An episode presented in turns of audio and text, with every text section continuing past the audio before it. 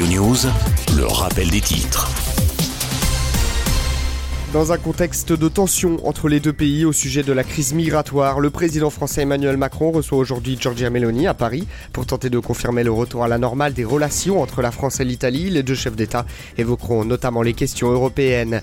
Boris Johnson, l'ancien Premier ministre, est interdit d'accès au Parlement britannique. Les députés ont approuvé hier soir un rapport qui conclut que Boris Johnson a menti au Parlement dans l'affaire du Partygate. 17 départements sont toujours en vigilance orange aux orages ce mardi. Hier encore, les violents orages ont provoqué des inondations et des dégâts ici ou là. Le département du Cher a été particulièrement touché avec près de 2200 foyers privés d'électricité. La journaliste et romancière Claude Sarotte est décédée cette nuit à l'âge de 95 ans, a annoncé son fils ce matin, femme de lettres, journaliste au monde, actrice. Elle était également chroniqueuse de l'émission des grosses têtes à la radio.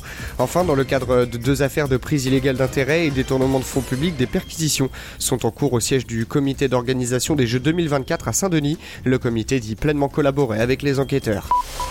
Studio News, le rappel des titres.